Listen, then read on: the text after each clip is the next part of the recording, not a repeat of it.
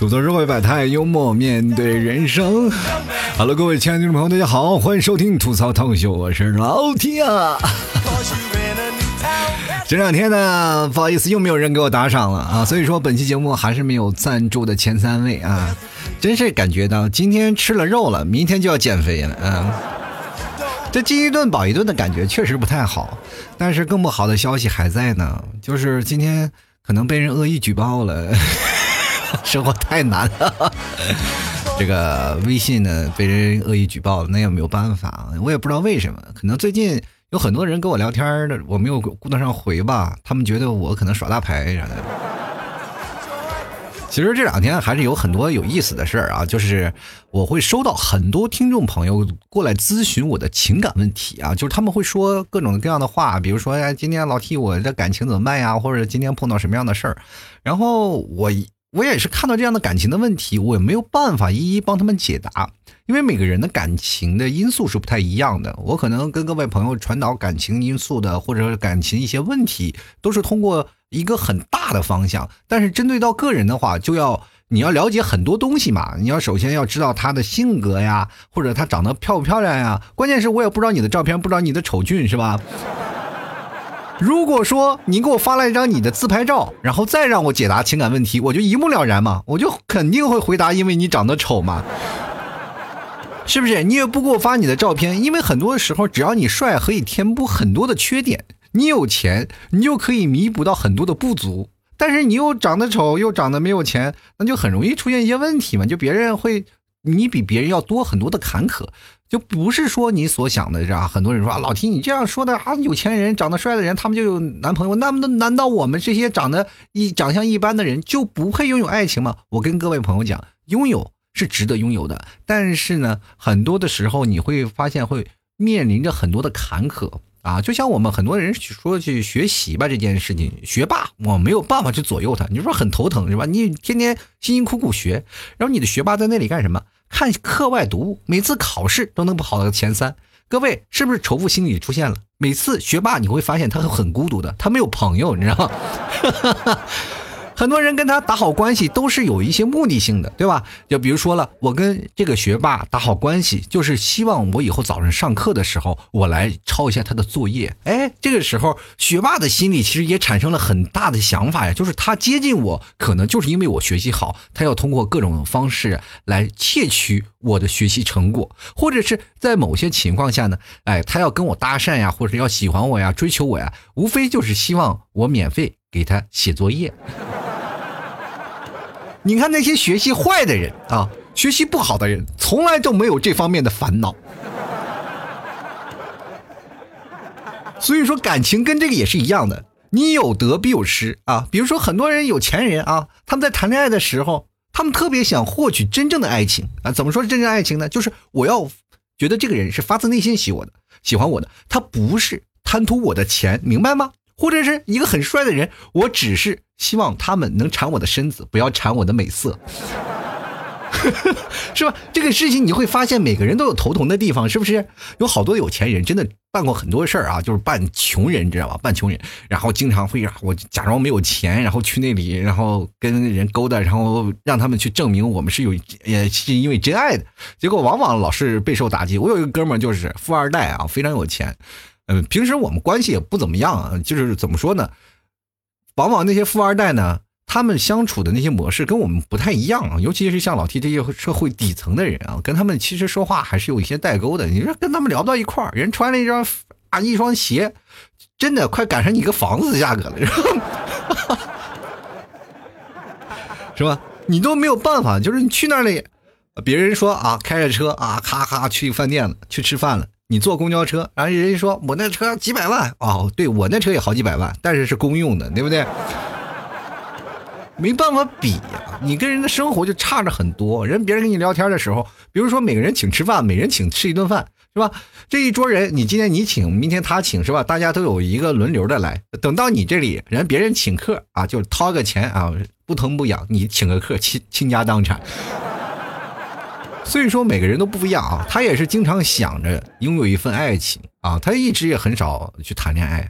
跟各位讲，他们并不是说不想谈，就是他们想拥有一份特别纯粹的爱情，就是不掺杂任何外物的爱情。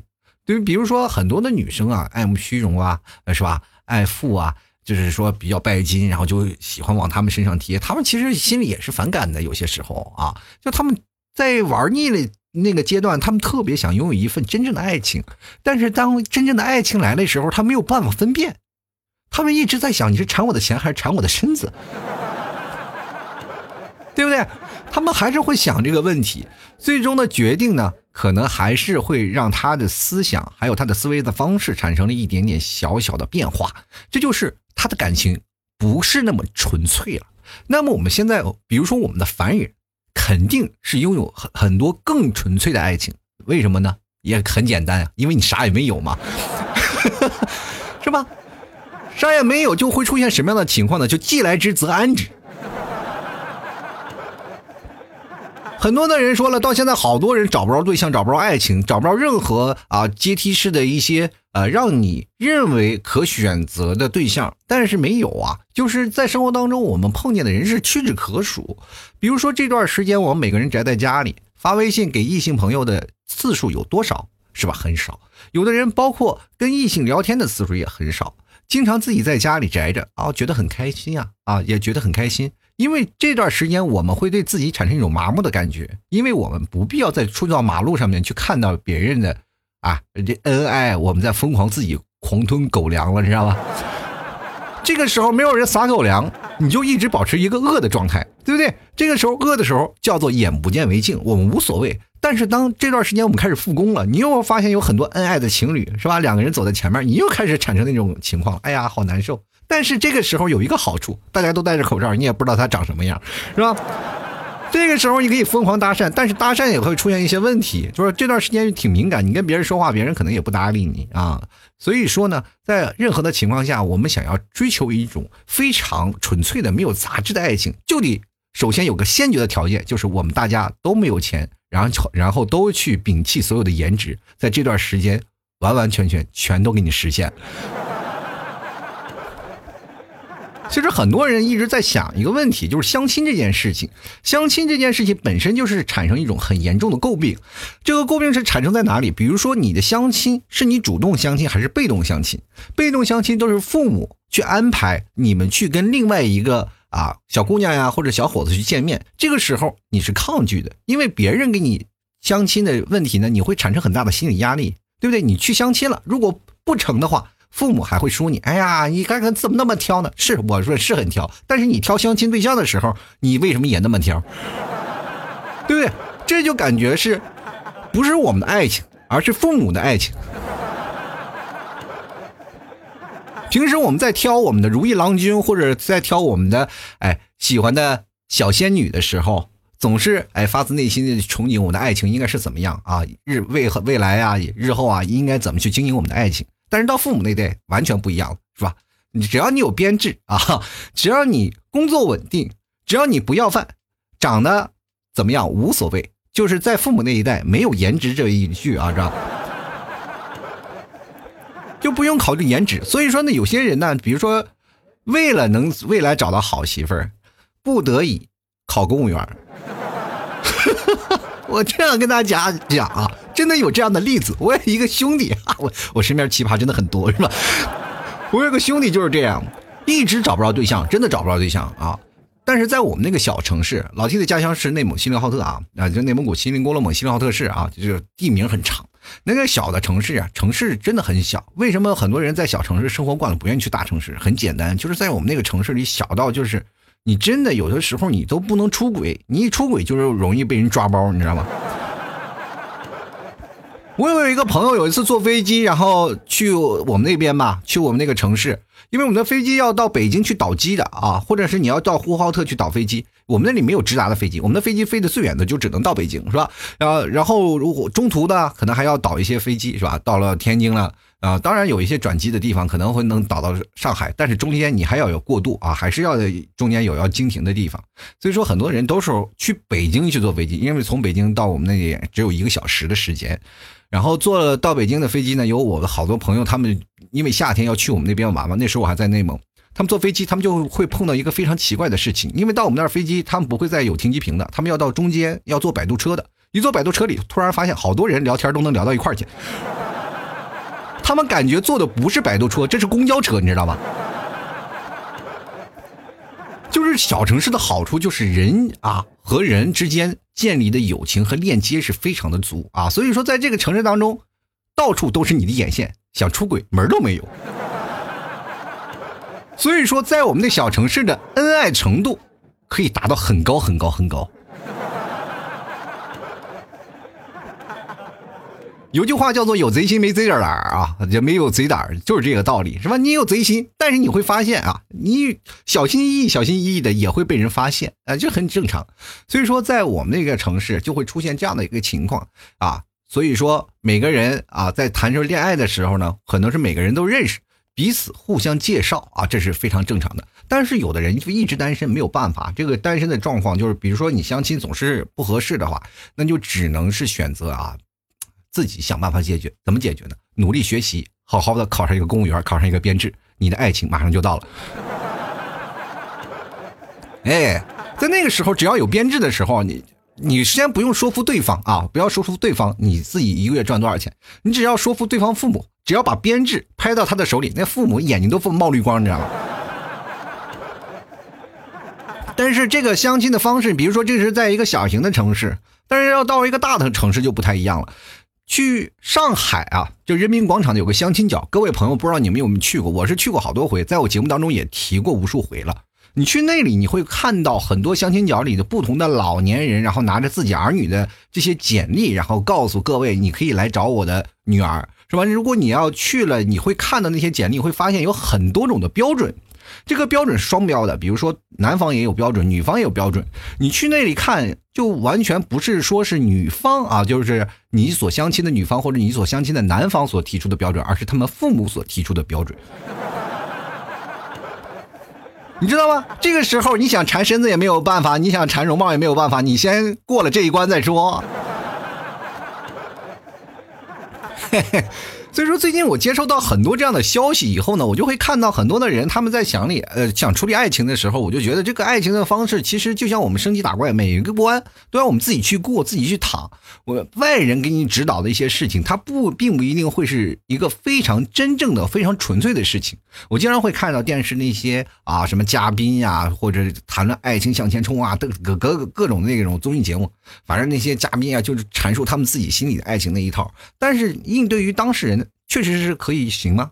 不行。我跟你讲，家家都有本难念的经，每个人对待爱情的处理方式是不一样的。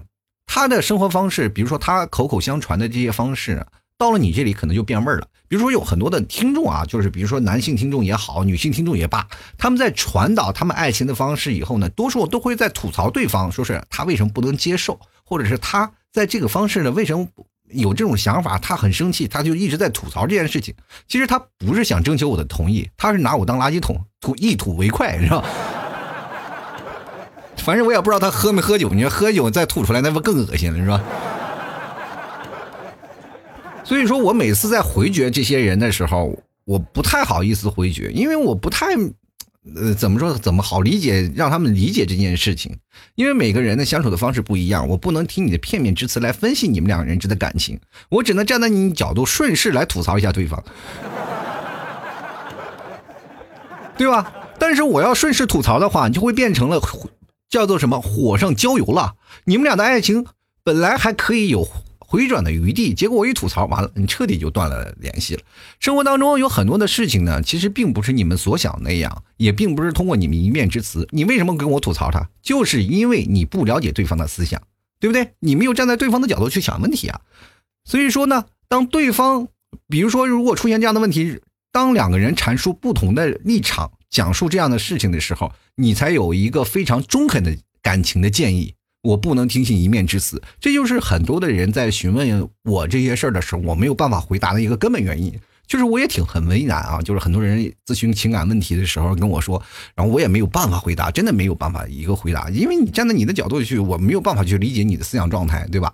然后你阐述了你的种种的想法，但是对方可能也会出现一些问题，所以在这里呢，我跟各位朋友讲啊，就是尽量还是啊。有感情的问题呢，尽量自己去解决啊，不要来询问我，因为我可能会帮倒忙。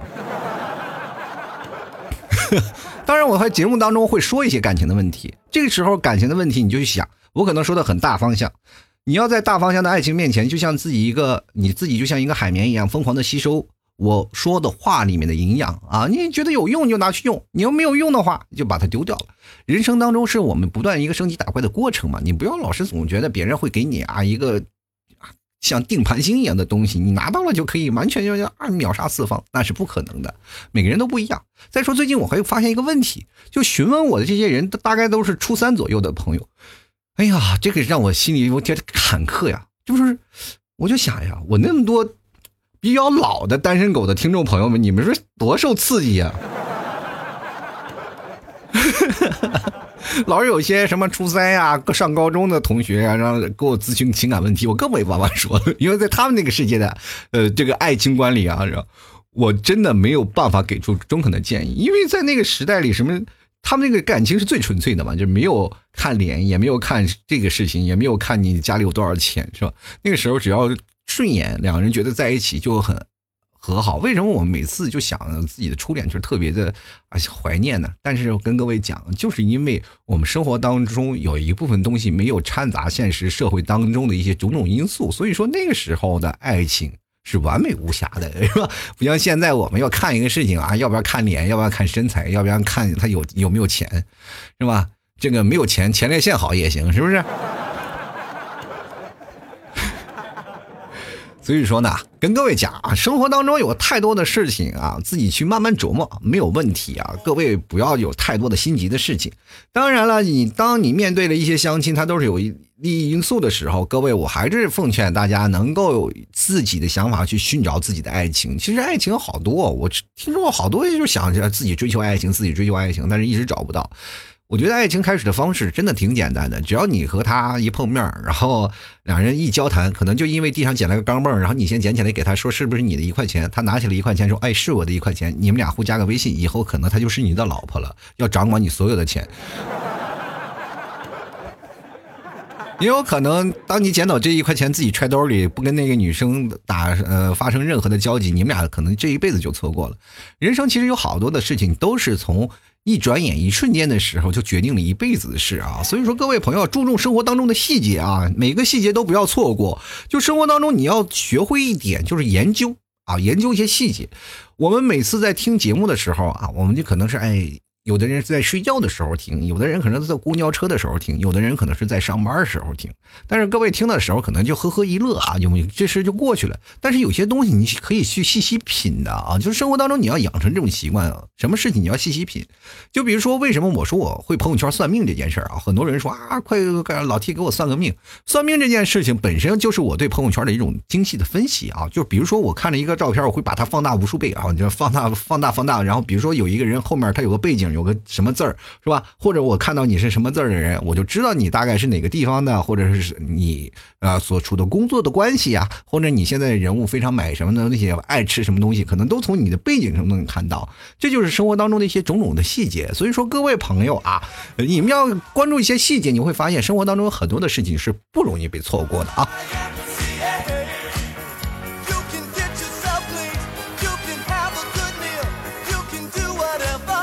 可是今天稍微有点跑题啊！我本来我今天节目想说的一件事儿啊，就是说想说说呃关于这个理发的事儿啊。各位有没有发现，就是自己每次去剪头发的时候，好像跟这个理发师永远没有办法沟通啊？就是理发的状态就会出现在好几个状态。我们一辈子在理发都是在碰一个合适的理发师，这就跟追寻爱情是一样的。比如说，我喜欢一个理发师啊，这个理发师给我理发就是非常满意，那我这个发型就永远不会变。而且这个发型师呢是固定的一个发型，对不对？所以说呢，当我们在剪头发之前呢，比如说我想换发型了，当你换完发型了以后呢，就是比如说这个发型剪完了以后，在在你照镜子的时候，你就会发现了，你想换的不仅仅是发型，你更想把这张脸也一起换掉。就是很多次啊，就是比如说你在找不到就是固定的理发师之前呢，你每次理发，理发师都给你了一种新的抽法，你知道吗？尤其是女生啊，有的更惨，就是女生她们其实剪头发真的挺挺难的。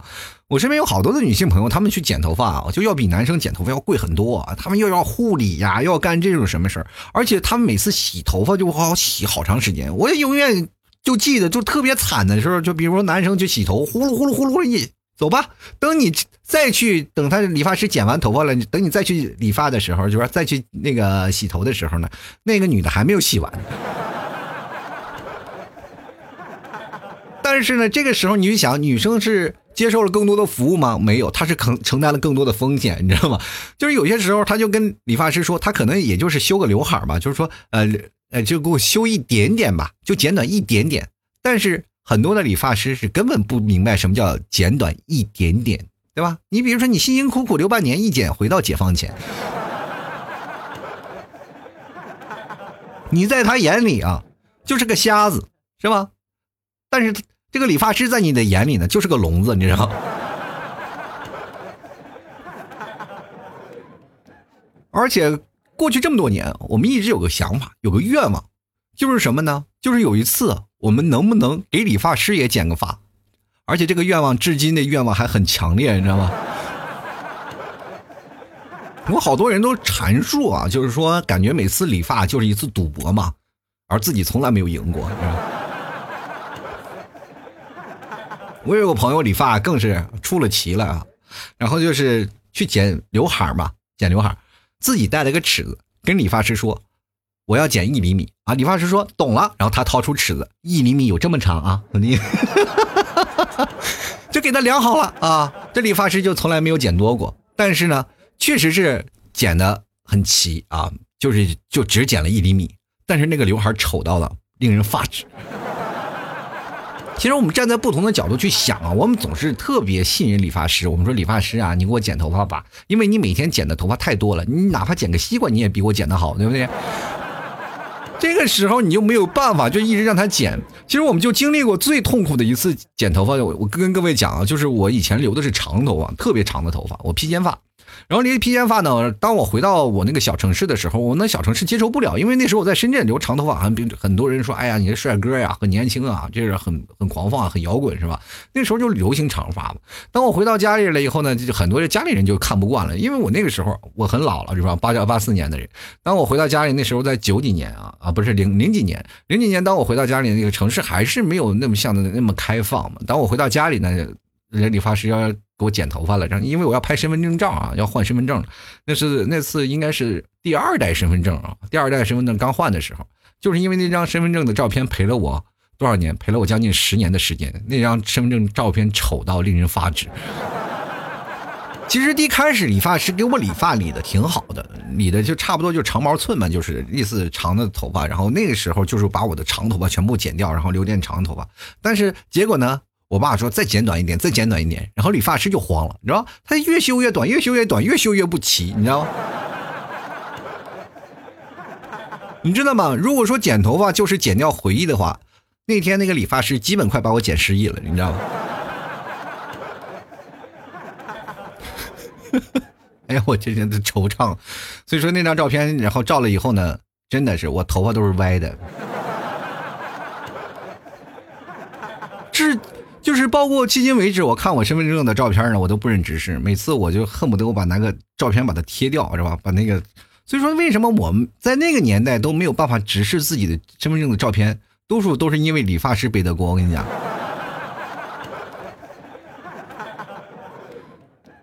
而有一次，我记得我喝多了理发特别有意思。我觉得理发师你他能够治你你什么呢？治疗你的颈椎病啊，真的能治疗你的颈椎病。就是不管是什么，你只要去理发的时候。理发师总能用很大的劲儿，然后把你脑袋搬起来。有一次我就是喝酒了，我跟我一帮同事喝酒去理发，说啊一起去理个发嘛，我就去了。去理发了，喝多了嘛。那天我就在那理发师睡觉了。那是我理的最有意思的一次头发，就是当我再次呃睁开眼坐在那儿的时候，然后理发师开始给我围着布，然后问我剪什么样的头型。我说你自己看着来吧。接着我就睡着了。等。然后接着呢，就被理发师把我脑袋巴拉巴拉巴拉巴拉巴拉的醒了，说：“你可以走了，剪完了。”嗯，剪完了以后那次发型，其实说实话啊，是我迄今为止被理发理的最好的一次。为什么呢？因为那理发师觉得，如果给我头发剪不好，他可能会有生命危险。天底下最不能惹的就是酒鬼，你知道吗？哈哈哈呃，虽然说法治社会嘛，是吧？但是那个时候呢，确实是有很多的这个理发师心里还是犯怵的。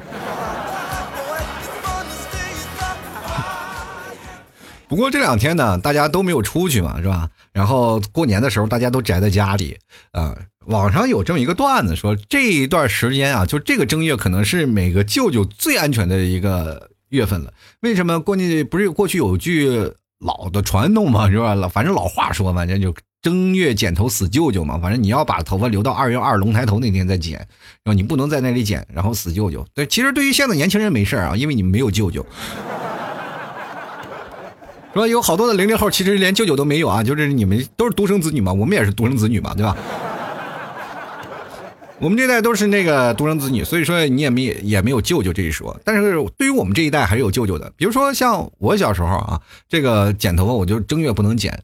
呃，前两天呢，不是过年，我儿子要剪头发吗？头发，我儿子头发长了，我我给我儿子剪的，我给我儿子剪头发，然后我说给儿子拿那个推子，他买了一个小推子嘛，然后很便宜，闲鱼二手买的，然后给儿子推完了头呢，我说我自己也推一推吧，然后我妈当时就拍了我一下，你不能啊，你儿子剪没有问题，你就不能剪，你有舅舅的。这时我才突然意识到，原来舅舅在这个月份也不是很安全。然后接着我就看了很多网上的一些消息啊，就好多人就自己开始理发，自己都成了 Tony 老师，然后自己不懂给自己理发，我也是给自己理发啊，用的那个推子。反正这段时间你会发现一个问题，就大家都是自己理发，呃，而且这个热情是空前的高涨啊。为什么会这么说呢？反正理理的再丑也不会有人看，是吧？无所谓了，反正宅在家里啊，大家都疯狂自己给自己理发。然后另一个方面是，大家都没有办法去理发店，因为因为理发店都关门了嘛。然后有的大型的理发店开了，但是你出于心理的感觉，可能还是不能去聚集嘛，是吧？那理发店如果人多的话，你说去那里可能还会有一些危险。所以说，大家都开始疯狂的买推子，自己开始理发。这段时间我看到很多网上自己理发的发型就非常多啊。但是有的人呢，他有那个线发器不是吗？他是有那个你几毫米几毫米你就可以理的。但是这个东西也是。是有技巧的，你要按着，你要理好了的话是没有问题。你要理不好，就跟狗啃了一样。然后网上那个很有很多那个理发的教程啊，然后我就看那个理发的教程，然后我说我也去学习一下怎么自己给自己理发。结果一突然发现，那理发教程每次我看完都发现我好像少了很多东西。人家买推子都好像一套的，我一个都没有。因为我其实剪头发也很长时间了，就给自己理发了也已经很长时间了，但是每次理的都不太理想，就每次都很丑，你知道吗？有的人真的可能连档位都没调好，直接给自己推成了光头，你知道吗？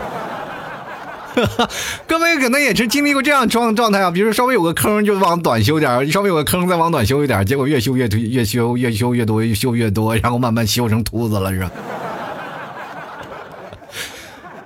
其实我们经过这段时间，突然发现，尽管工具有限，但有些人依然在理发这件事上是天赋异禀。就比如像我，现在理发理的已经慢慢越越来越好了啊！就有些地方开始可以自己修了，可以自己打薄了，然后后面头发可以拿着镜子慢慢推了，反正推的都挺平的，这些都无所谓了啊，是吧？咱们从长到短，然后都出自我自己的。神仙之手，其实我们感觉有些人有太多要求，我觉得还是随便剪剪是吧？没事，没有问题，不要太认真的剪，我知道吧？你要随便剪剪，你还认为自己的手艺不错，因为你动的不多，对吧？如果你要是觉得，哎，我要好好修一修，那完蛋了，你的发型可能就没法要了。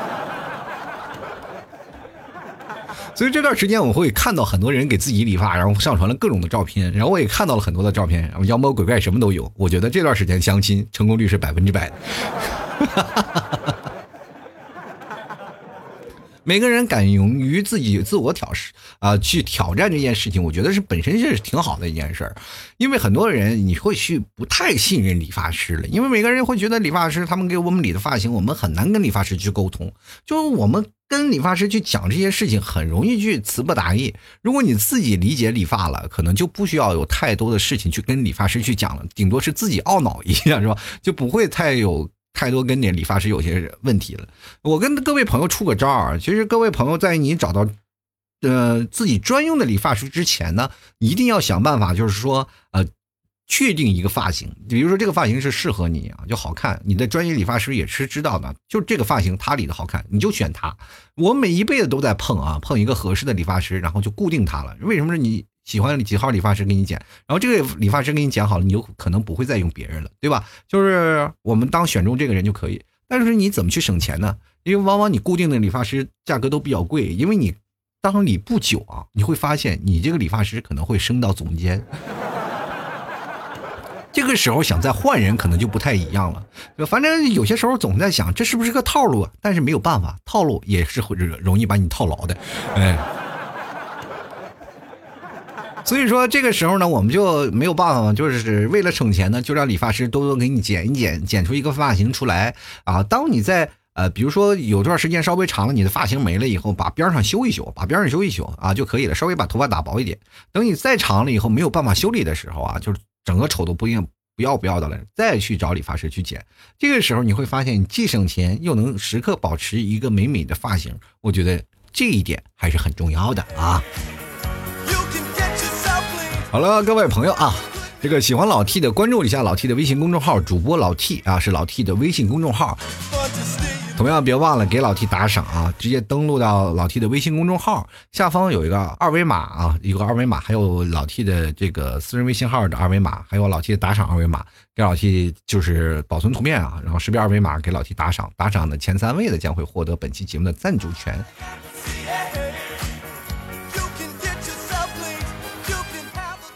同样，各位啊，也希望大家多多赞助一下。想要参与节目留言呢，也非常简单，就是我每天会发微信公众号的文章，文章最下方啊就是老 T 的节目留言了。呃，因为我会节选呢，就是比如说我发了很多文章啊，有一篇文章。留言数特别多啊，那么我肯定啊就会在这篇文章拿出来做节目的啊啊，所以说各位朋友，你多关注一下，多勤留言啊，这没事干就反正发几条留言信息，你的留言就会在我的节目当中被念到。也希望各位朋友多多参与进来啊，那我的留言呢也会在这里跟各位朋友来念一下啊，我们一起来参与到节目当中来。好了，吐槽涛口秀，我们接下来的第二段啊，就是第二部分。就是我们的听众留言环节，那么听众留言会有什么样的？可能有很多的人啊，我会比较吐槽。希望各位朋友呢，哎，这个你你也没办法，你也打不着我是吧？好了好了啊，我们来看看啊，这听众朋友关于自我理发的这件事情都有什么说法呢？啊，首先我们来关注一下啊，这位叫做克莱的。他说了啊，正月的时候呢，我用剪头来要挟我舅舅发红包啊，给了一百块钱，我拿出了剪子，我舅舅又急忙给了我一百，虽然两百不算多呢，但我有三个舅舅，然后他还给我括号文来说这不要让我打赏，没有钱，我跟你说你要不给我打赏，那我就拿着剪子去你家，然后给你剪头发，逼着你舅舅给我打赏。其实也就是你了啊，可能在家里备受宠溺的一个人，真的可能是备受宠溺。因为在我的家里呢，我是不敢跟我舅这么说的。比如说，我要拿剪子，我要自己理发，舅舅给我发红包。第二天你会发现一个很神奇的事情，就是我两个胳膊断了。我会打着石膏。安然度过正月以后再去理发。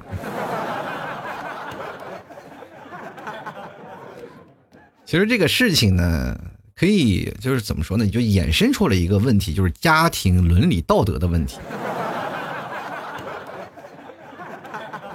你们为什么对一个那么可爱的孩子，那么可爱的一个宝宝下如此多的狠手？当然了，前提是没办法，你要我的命，我不打折你的胳膊吗？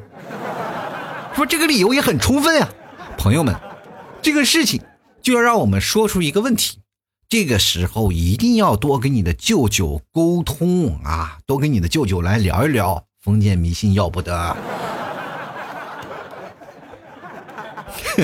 是吧？你的舅舅也说，嗯，那没事啊，这封建这个要不得呢，但是你正月也不能理发啊，这个东西大家都不理，那你去理呢？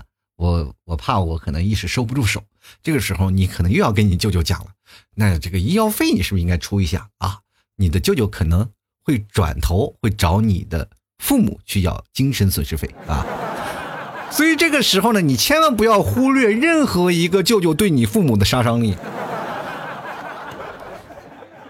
就是很多的地方啊，跟各位讲一个事情啊，可能大家可能有感触，因为有的人可能会有这样的想法，比如说有舅舅的人，就很多的地方会有一些思想，就叫重男轻女这件事情。最近不是经常会看那个安家啊，安家就是呃孙俪主演的房似锦，她的原名叫什么？房似锦是吧？她的老妈恶毒的一直朝她要。一百万啊，就是为了给他弟买房子。他小的时候呢，因为家里也要一个弟弟嘛，结果生出他发现还是个姑娘，所以要他妈还狠心的要把他投到井里。所以说他叫房四井，最后还真的要到了一个弟弟。于是乎呢，这个老四呢就没有办法受到各种排挤，是吧？所有的姐姐就是为了花钱给他弟弟，这样一直说着啊，让让他上学的时候不要上学了，是吧？要花钱，然后让他是过去找工作养家。然后供他弟弟上大学，你去想想，这个时候是不是很惨呢？那现实生活当中也有很多的人是这样的呀，是吧？哎，这个姐姐呢，一切了都为了这个自己的弟弟来着想，是吧？给弟弟钱花啊，这个当然爸妈那肯定心疼男的呀，是吧？重男轻女的思想，那很多地方都有，是不是？你看看现在很多的男生，是吧？结了婚以后，最可怕的、最害怕的就是自己的小舅子。所以朋友们啊，这个舅舅这件事情能不惹，咱就尽量不要惹啊。就来看看啊，B I N G 啊，他说自从啊隔壁邻居的妹妹买了一套美发工具呢，见谁头发乱了都会两眼放光，一副我的剪刀已饥渴难耐的表情啊。这个除了自我强行安装 Tony 老师的技能，还使用了洗头小妹滔滔不绝的发型安利大法，我都哎呀，我都忘了她原本是多么羞涩的一个妹纸啊。我想问一下，这个病啊，你是呃男的还是女的呀？如果是要是男的的话呢，你就应该冒着这个头发被剪坏的风险过去疯狂搭讪；如果你是女的话，尽量离他远一点，那你可能会惨遭毒手。啊，其实有的妹子呢，自我理发还是可以的，你最可怕的就是那自我染发的，你知道吗？今天给你染出一个什么什么红红火火，明天就是给你染个万紫千红，过两天再给你染个孔雀开屏啥的。接下来看看这个朋友没有名字啊，他说今天刚理了普通的毛寸啊，平时呢最多是十五块钱剪一次，今天呢这个 Tony 老师呢要了三十，后悔没有自己剪头啊，剪光头了，哎，就为了光头，这是要意思是寸草不生嘛？你这都应。其实我觉得有的钱呢是不能省的啊，有的钱都不能省的。当你确定自己没有那份手艺的话，哎，老老实实的找那个路边的快剪，十五块钱其实也可以，是吧？那我觉得我最早以前理发才五块、三块、六块的是吧？现在理发了十五、二十啊，五十啊，那太贵了。有那个钱，咱自己买个理发是吧？推子，咱自己推也可以啊。先来看看啊，飞手啊，他说没事啊，反正这个头发。除了旁边的，基本都不长了，顺便剪一下边边就可以了。我真是个天才啊！你确实是个天才，那是属于聪明绝顶那种啊。人都说了吗？聪明的脑袋不长毛吗？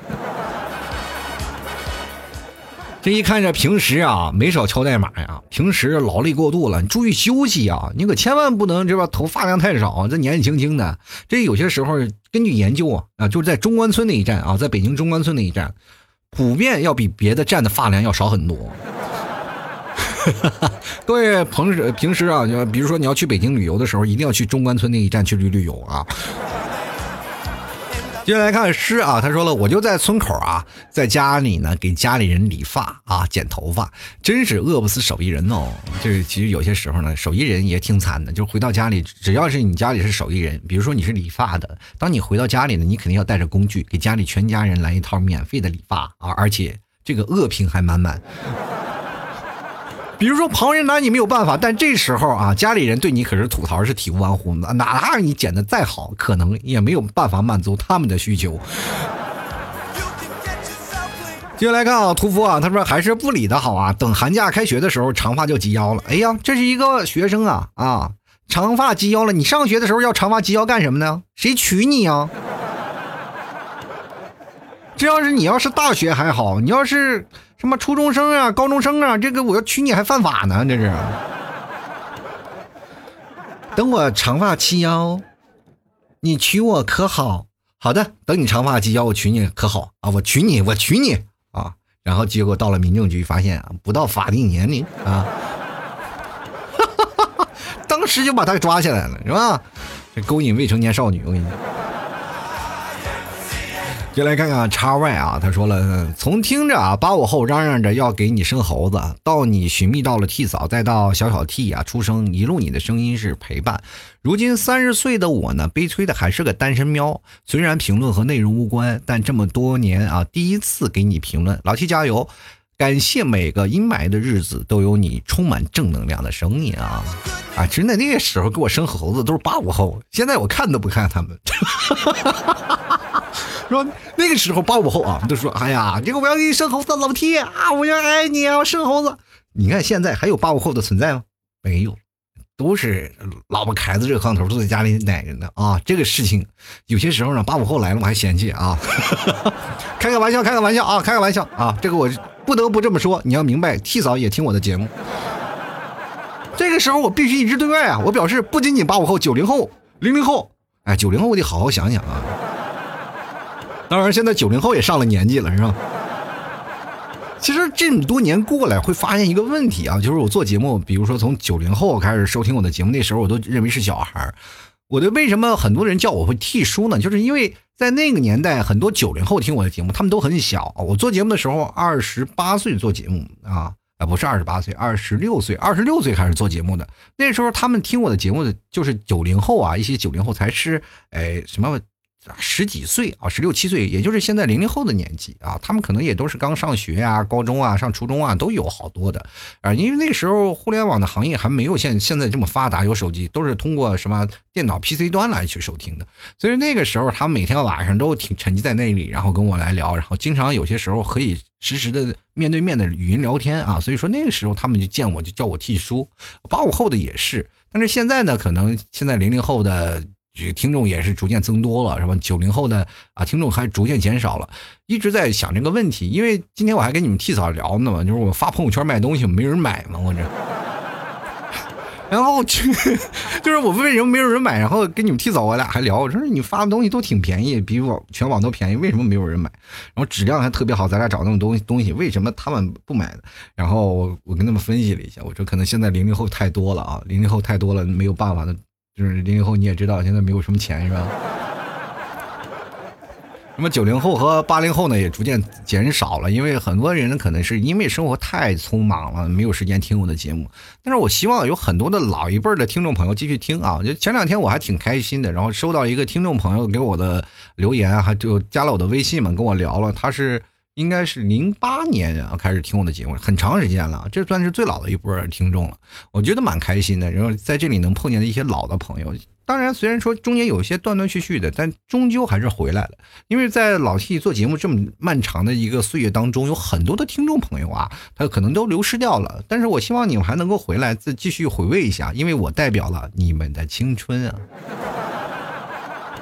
因为我的青春虽然没有了，但是也是代表了你们的青春，你们的青春也是可随着我一起成长。我觉得这是一件非常有意义的事情啊啊！当然，随着零零后的增长，可能后来也会一零后会出来，是吧？零零后慢慢也会少了。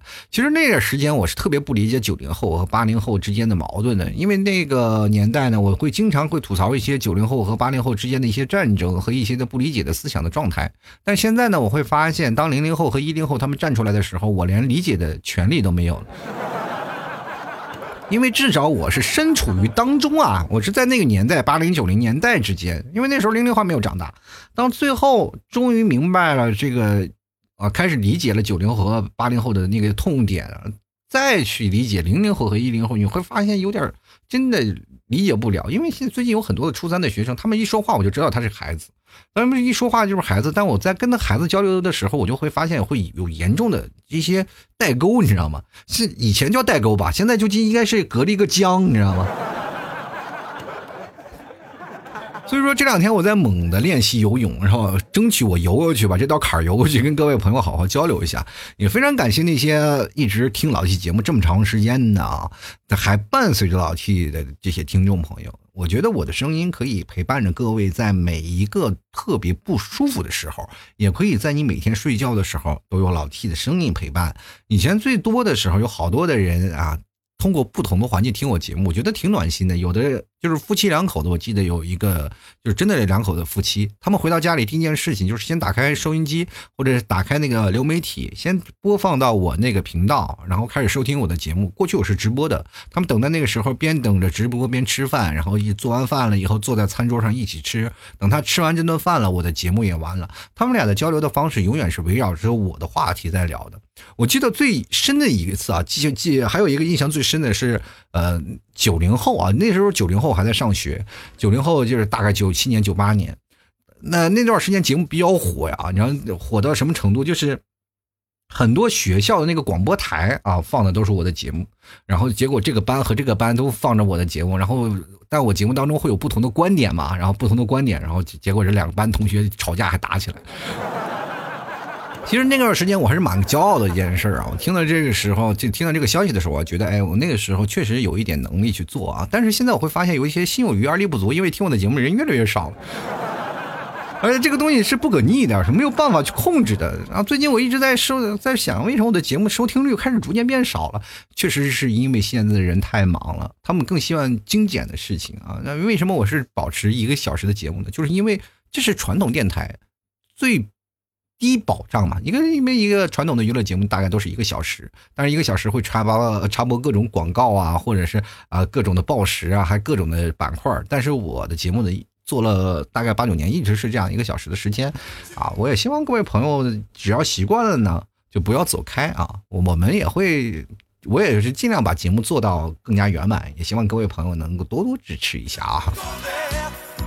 好了，接下来看看啊，山东暖这位听众朋友啊，他说真是深有感触啊啊，这个头发太长了呢，让老爸呢给剪短一点，本来呢是要剪短的，剪着剪着呢就剪成了平头，然后再剪着剪着呢，算了，推光吧。现在我还能感觉到后脑勺一阵凉凉的微风。哈哈哈哈其实我到现在我没有理过秃头啊，没有理过光头。然后我总觉得理光头的话是，如尤其是一个北方人，就太可怕了。因为确实是我们也没有像葛优一样和蔼的面容啊。就是在我们那时候印象里啊，就是凡是理光头的都是黑社会，你知道吗？我记得小的时候啊。我有一次去理发店，然后旁边一个大哥啊，在那理着光头，我在那里颤颤巍巍的，我真的想马上我就跑离这个理发店呀，太可怕了。其实有的时候对光头还是有些误解啊。过去为什么有会留光头呢？我知道各位朋友可能都打过架啊，在北方打架的是薅头发，经 常薅头发，一薅头发你这人基本丧失战斗力了。这就看我们那个动画片啊，这个孙悟空啊，那个时候不是长尾巴吗？七龙珠里孙悟空不是长尾巴，然后一捏尾巴，然后浑身没有力气了吗？这个我们头发也是一样，被人控制住了就完蛋了，你知道吗？所以好多爱打架的学生都留的光头啊，你薅不到的头发，你就。没有了别的方式啊，而且还有一点就是，比如说好多人头发，比如说被人开瓢了，流血了，是吧？血流的头发上一粘在头发上特别难受，然后打架也影响丧失你的战斗力，是吧？光头不会，不会啊，就流的非常顺畅啊。我真的有一次在北方那时候打架单挑特别血腥啊，那脑袋被开瓢了，那光头哗，脑袋上都是血，真的，我跟你讲，那个时候他那光头。就是带有震慑作用，你知道吗？别人看血是呼啦，吓都吓死了，然后 要拼命了，这是。哎呀，这次到现在为止，我觉得对光头的印象特别深啊。所以说，各位朋友，这个怎么说呢？要想不被欺负，留个光头吧，你震慑震慑啊。你继续来看看啊，这个只有花知晓。他说：“我儿子的头发呀，从小都是我剪的，剪了四年了，因为他不愿意去理发店。你这也不行啊，这样孩子如果不愿意去理发店，就说明他心里可能有一些社交的恐惧的心理。所以说这个时候你要鼓励他去理发店，哪怕你理的，你是吧？不好，是吧？也得让他去理，是吧？这个时候呢，当他第一次去理发店去理完了以后，就可以完全否定了你四年的价值。没有对比就没有伤害嘛，啊！这第一次可能理发的时候给受伤了，就是觉得理发师呢可能动剪子剪着他了，他觉得害怕了。然后等再去了，他就知道好看和不好看了，是吧？我这么跟你说，其实我小的时候啊，一直是我奶奶给我剪的头发，然后从小我都被我的同学笑到大，因为我奶奶给我剪头发，我奶奶眼神也不好，然后她用那种的手推的那种推的头发，推完了以后呢，那个发型啊都是一个坑一个坑的。他们都叫这个发型有一个非常潮的名字——楼梯头。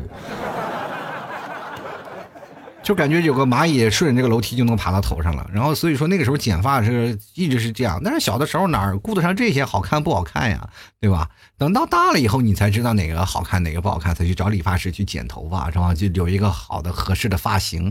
所以说这个时候呢，你应该鼓励他出去多做一些社交的活动啊，剪个头发其实就是一个好的开始啊。接下来看看我们这位朋友叫上官寒游啊，他说我只能用眼罩挡住额头，这样就不怕头发扎眼睛了。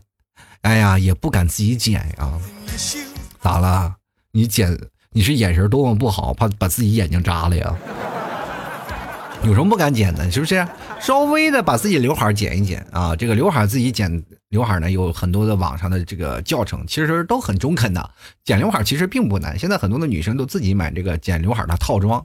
就过去呢，剪头发不是呃，就是那种傻瓜式的剪法，怎么剪的？就脑袋上扣个盆然后顺着个盆剪就行了，是吧？但是现在这个刘海也是有这样的工具的，叫剪刘海工具，是吧？你强烈推荐一下，自己可以去剪一剪，然后可以能修一个好的刘海。其实有好多的女生去理发师，我也不知道你们是真的去剪刘海去了，还是去勾引理发师去了。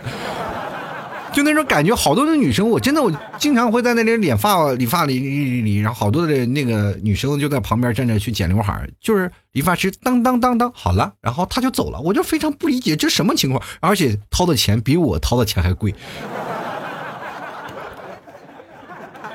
不是钱烧的有点太快了吧？我觉得有些时候真的替我后面给我理发的这个理发师感到不值，你知道吗？然后当那个女生走了以后，我也深深的感受到了我身后给我理发的这个理发师眼里这一悠悠的怨恨。如果我不是，如果不是我来了啊，可能那个女生就是他来剪了。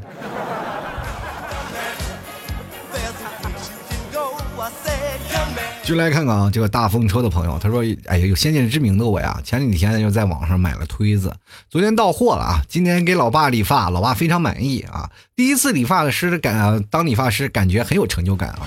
跟各位朋友讲，现在那个傻瓜理发的那个非常简单，就不是像现在我们要用梳子呀，要比平啊，要要修什么层次。各位我。”修一个平头非常简单，他那有那个卡尺，你就咔咔咔你就修就好了。你这当你修好了以后，会发现，哎，这个事情很好。我用我儿子那个理发器，我儿子那理发器更好，是吧？就网上卖的很便宜，婴儿理发器，它还自带吸尘器，是吧？头发都连地上都不掉，是吧？但是小孩的嘛是这样用的嘛，那大人用就不行了，老是掏，老是掏，那个挺麻烦的，是吧？但是它有那个量发的嘛？你比如说，你要是几几毫米、几毫米、几毫米可以量，它有那个尺寸。所以说，各位朋友也没事干，可以试试啊，自己去理发，自己动手感受那个乐趣。其实理发花不花钱这点真的不重要，重要的是有那点点乐趣啊，让我们知道生活当中我们可以扮演各种的角色，什么事情我们都可以自食其力，这点其实挺好的啊。生活当中你会发现，当你自己给自己剪头发也是一种乐趣，你可以换各种的不同的发型。当然了，有些时候也特别无奈，你说因为一点点的事情，你就。总是感觉自己哪边修不齐，越修越厉害，越修越厉害。但是不要气馁，因为这段时间修坏了也不会有人看你啊。但时间久了，你会发现你会省下一大笔钱。你没事干就会愿愿意自给自己理发。有些时候你会迫切期待自己头发再长出来，然后赶紧给自己修一修。其实理发这件事情跟省钱这不省钱这些事情啊，就是其次的。更重要的是，我们参与到了其中的一些乐趣。我们会感觉到人生又像开了一扇窗户，我们又从那个窗户当中又体现到了不一样的世界。因为你当你站在理发师的角度在看待问题的时候，你才会发现为什么你跟自己理发那种沟通会有些困难。你想的是这样，但是我剪的时候会发现臣妾做不到啊。有难度。你想的是你想象的发型，但是剪起来就不是那么想的。一推子下去，早儿不知道去哪儿了，是吧？然后更多的时候你会发现一个问题啊，就是理发师好多的理发师都是骗子。怎么说是骗子呢？就是你现在不管是剪的再不怎么样啊，就是剪的不管再怎么样，然后他给你咔咔咔就拿吹风机一吹，然后夸夸夸给你抓两下，你就非常有型。真的，这各位你，你现在跟理发师差别是什么？比如你头发也剪得很好看，就是抓头发那一下没有理发师抓的好。所以说，你有些时候经常在理发的时候，理发师会给你各种吹，吹完了以后会给你啊，这个抓好了。为什么我们没有当场抓理发理发师的包？就很简单，就是因为在现场的时候，你还觉得自己挺帅、挺满意的，他给你做了发型挺满意的。当第二天洗完头发，你会发现不满意也，没有办法找上门了。这就跟像我们去银行取钱，取多了以后是是吧？就是发少了以后，那个银行说的离开柜台概不负责，是吧？所以说，当你会自己理发了，你会发现人生又多了一种乐趣啊！好了，本期节目就要跟各位朋友说再见了。其实我觉得有些时候真的挺开心的，跟各位聊聊啊。希望各位朋友喜欢老 T 的多多关注老 T 的微信公众号主播老 T，当然老 T 的新浪微博也是主播老 T，希望各位朋友多多关注一下啊，给老 T 打个赏什么的。打赏的方式很简单，在老 T 的公众号下方有个文章，文章有一个二维码，给老 T 进行打赏，打赏前三位的将会获得本期节目的赞助权。希望各位朋友多多支持一下啊！呃，打赏前三位的呢，也是能证明我的节目还有一点点价值，还有听众听啊！我现在老是感觉我的现在的播放的数据量有一些作假的嫌疑啊！好了，本期节目就要到此结束啦，非常感谢各位的收听，我们下期节目再见，拜拜喽！